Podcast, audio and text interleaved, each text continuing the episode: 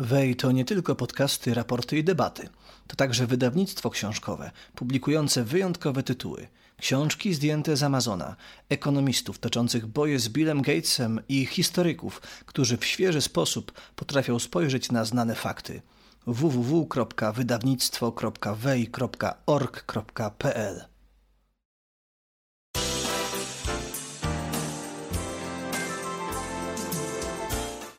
This time we're going to talk on the world's economy, but not only, with Mr. Richard Vedder, a professor at Ohio State University. Good morning, sir.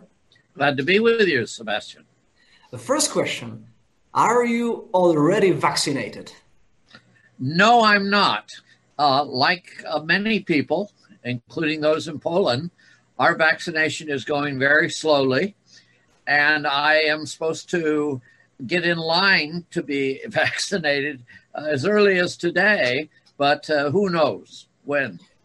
Soon, hopefully. I ask this question not without a reason. There's been a huge government financial involvement in the process of discovering vaccine. Almost every producer used this kind of financing to some degree. So without the government, would we not have come up with a vaccine at such an amazing pace? Did government really help this time? Well, I think that we tend to overestimate the importance of government in this. Why did they go to a private enterprise? Because they couldn't do it themselves. The bureaucracy, all of the delays that would inevitably happen, and the pharmaceutical companies, the private enterprise was able to work day and night and do all sorts of special things, incentives to get it done. So, the government support was useful, helpful, and would it have happened if the government had not been involved? I think it would have. This is, I tend to be a conservative, even a libertarian by my own political background, but there is a case for some government involvement in vaccines, because vaccines do have what we call in economics positive externalities or spillover effects. If Sebastian, if you get vaccinated, other members of your family or friends or co-workers of yours get some element of protection too. They're happy that you're vaccinated because it helps them. And when those situations exist, there is a case for government involvement. So are there many other cases for government involvement beside that one? There are very few. I think we tend to overstate this. Kind of thing. I once had a discussion with a very great economist and libertarian, Milton Friedman, about this. And Friedman once believed that education should be provided by government for everyone, even higher education, universities. But towards the end of his life, I asked him about that, and he said, no, I think there are some negative spillover effects to universities, government funding of universities, and maybe we ought to tax universities rather than subsidize them. So that may apply in a lot of other areas as well. Well, all this is part of a bigger problem of government spending. Now world sees a huge increases in indebtedness, in public indebtedness especially. Is it something to be afraid of? What do you think? I think so. The most economists in my country and in the Western world and throughout the world are not too worried about this. In fact, many have advocated more indebtedness to get us out of the problems. I think we're looking at a potential very severe long-term problem. I say in the United States, we're dropping dollars out of airplanes over people, hoping that somehow that will stimulate the economy. But we're borrowing enormous amounts of money, which have to be dealt with in some capacity. If we renounce this debt, then our reputation as a nation is goes way down. The dollar, in our case, the dollar loses its value as a world currency, etc. So we have to deal with this. And the politicians, I always say that politicians are like teenage boys who are like girls, and you don't want to let them, you want to put limits on their interaction with girls, or you will have big problems. And I think you have to do the same thing with politicians. You have to put some limits on their behavior. And there are legal ways to do this. You can have in your constitution, make it illegal to borrow money. I mean, you could do that, the government, or make it very difficult. And we probably need to have more of these limits put on the politicians' ability to go out and borrow money, zlotys, dollars, pounds, it doesn't matter what the currency, throughout the world. We need more limits. So do you think that those legal, say, breaks can really be effective in limiting politicians' activity in terms of going more into debt? I mean, you know, when you look at the world right now in pandemic, then you can see that politicians actually do not care for those bills we call constitutions. They lock people down without, you know, making sure that it's all legal. They think that it's justified because they say the circumstances are exceptional. So do you think that that will be enough? Just, you know. I agree with you. I mean, this is a serious problem. The politician will always grab for more power. In any kind of government, democratic government, authoritarian government, government like Poland had 50 years ago in the communist era, in any government, the politicians will always grab for more power, just as Putin is grabbing for power in Russia now. You know, this is, and by the way, I drank vodka with Putin in the Kremlin once, and I have a picture on the wall to prove it, but I'll save that for another day.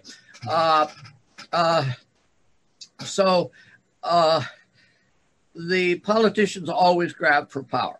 They always want more power. You try to put limits on their power. You do it in writing, in laws, in constitutions, and you hope that the rule of law will work. If the politicians decide to violate the rule of law, what can you do about it?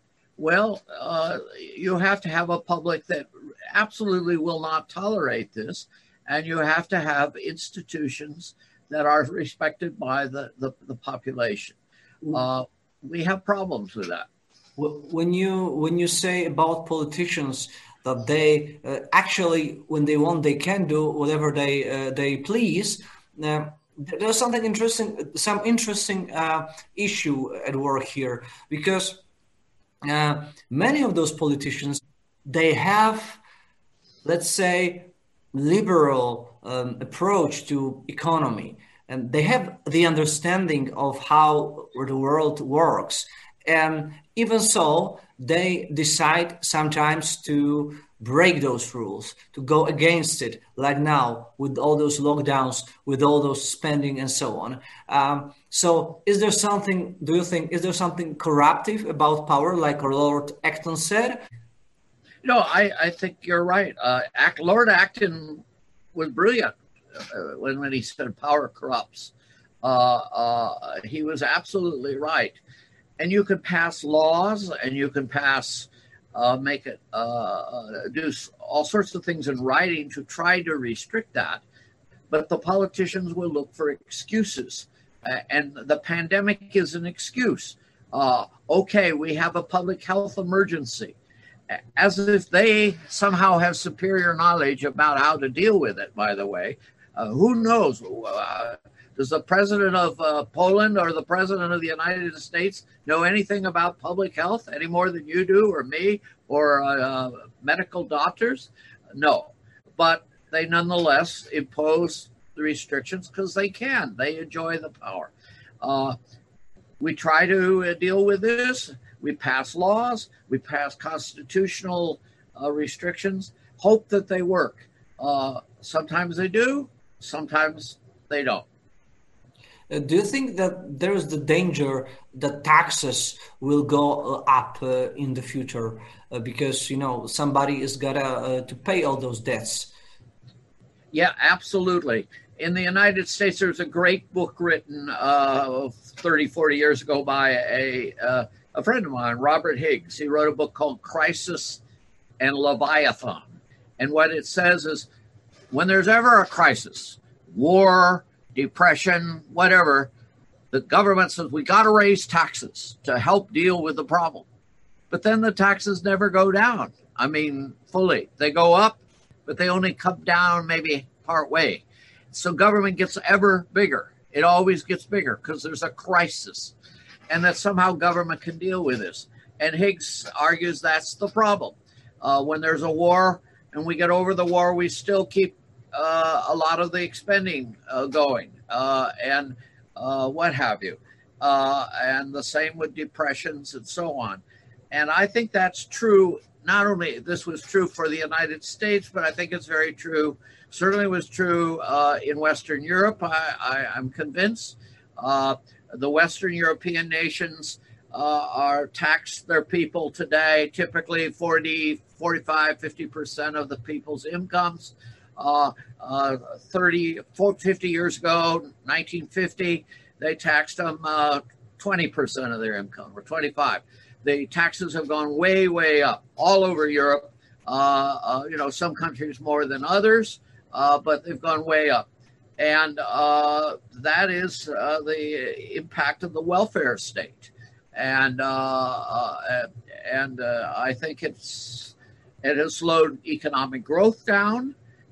In Western Europe from 5% a year in the 1950s, in the 1960s, to 3% a year in the 1970s, and 2% a year in the 1990s, and now maybe 1% now, except for Poland and some Eastern European countries who are smarter because they have a more recent experience with the communist era, and they know the debilitating the negative effects of massive government intervention more better. They have a better understanding. Do you think that under Joe Biden, you will have some instant tax increases this year? Biden wants big tax increases this year, but he's going to have difficulty because his control over the government is pretty limited right now.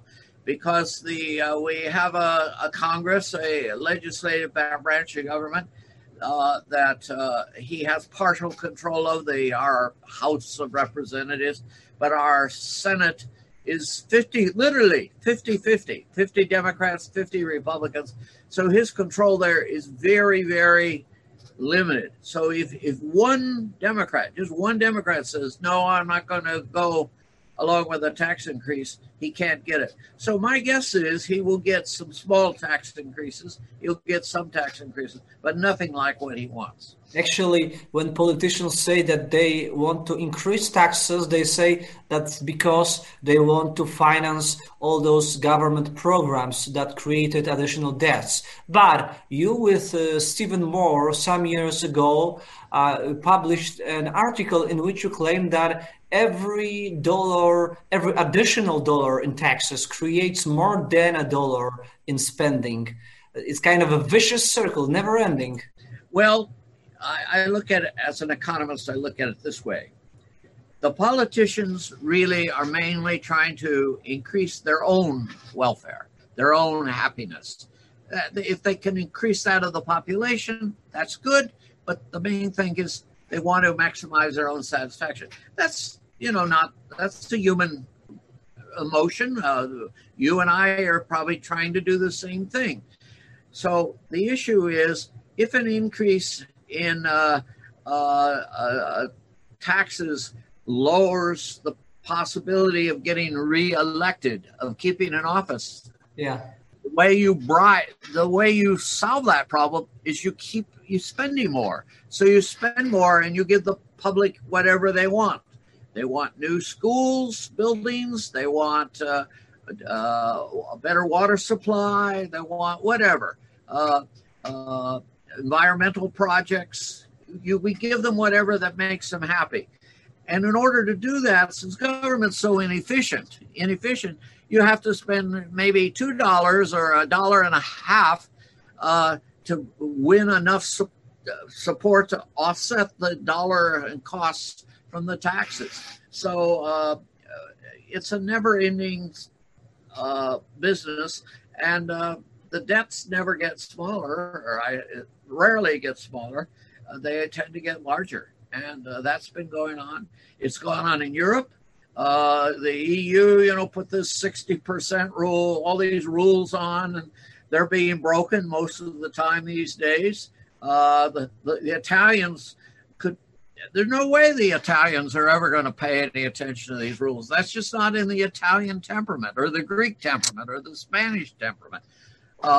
It's not going to happen. Actually, when you look globally at all those 200 years of capitalism, then the trend is only to increase debts.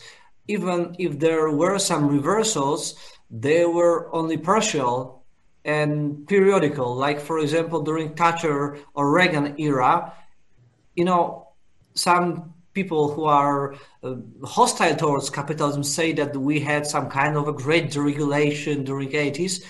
Actually, it's not true. We had only a slowdown in the pace of government getting bigger. So actually, the data is there to support pessimism in terms of the deaths.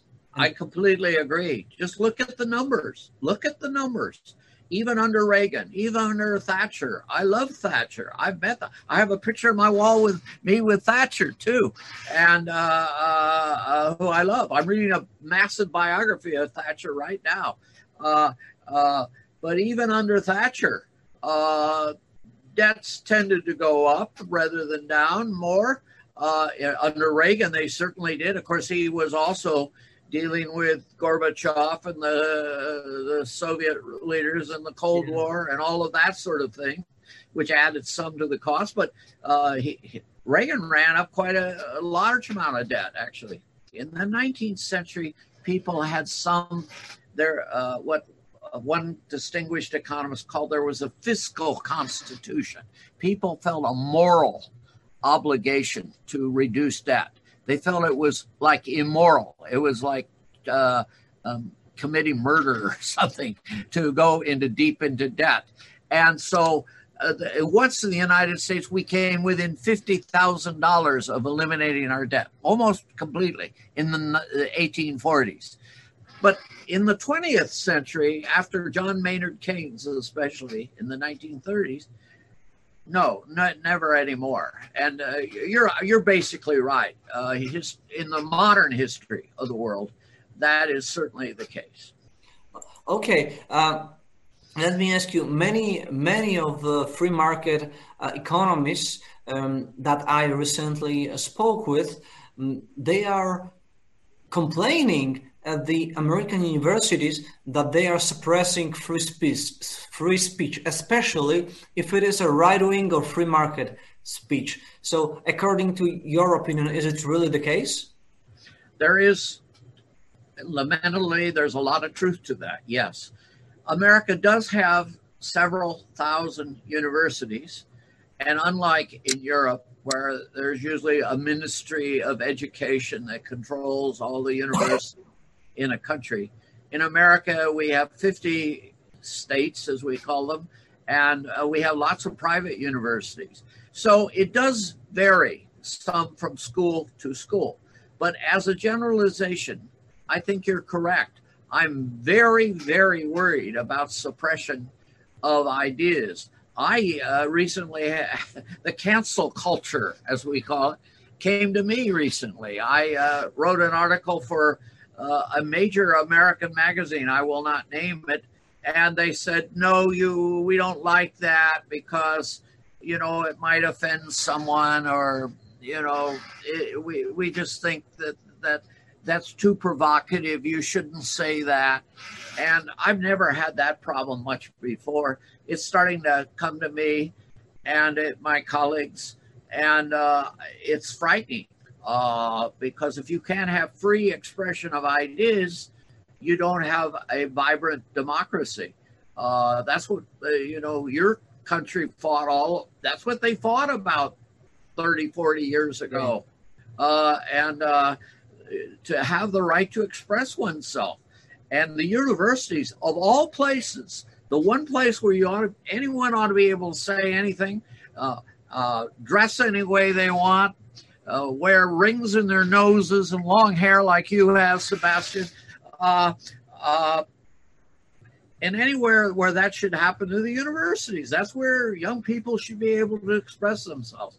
And we are suppressing that too much. I'm very concerned about it. Do you think that this phenomenon have a big impact on the society as a whole? Or maybe the domination of left-wing views is as a result of changes in the society itself?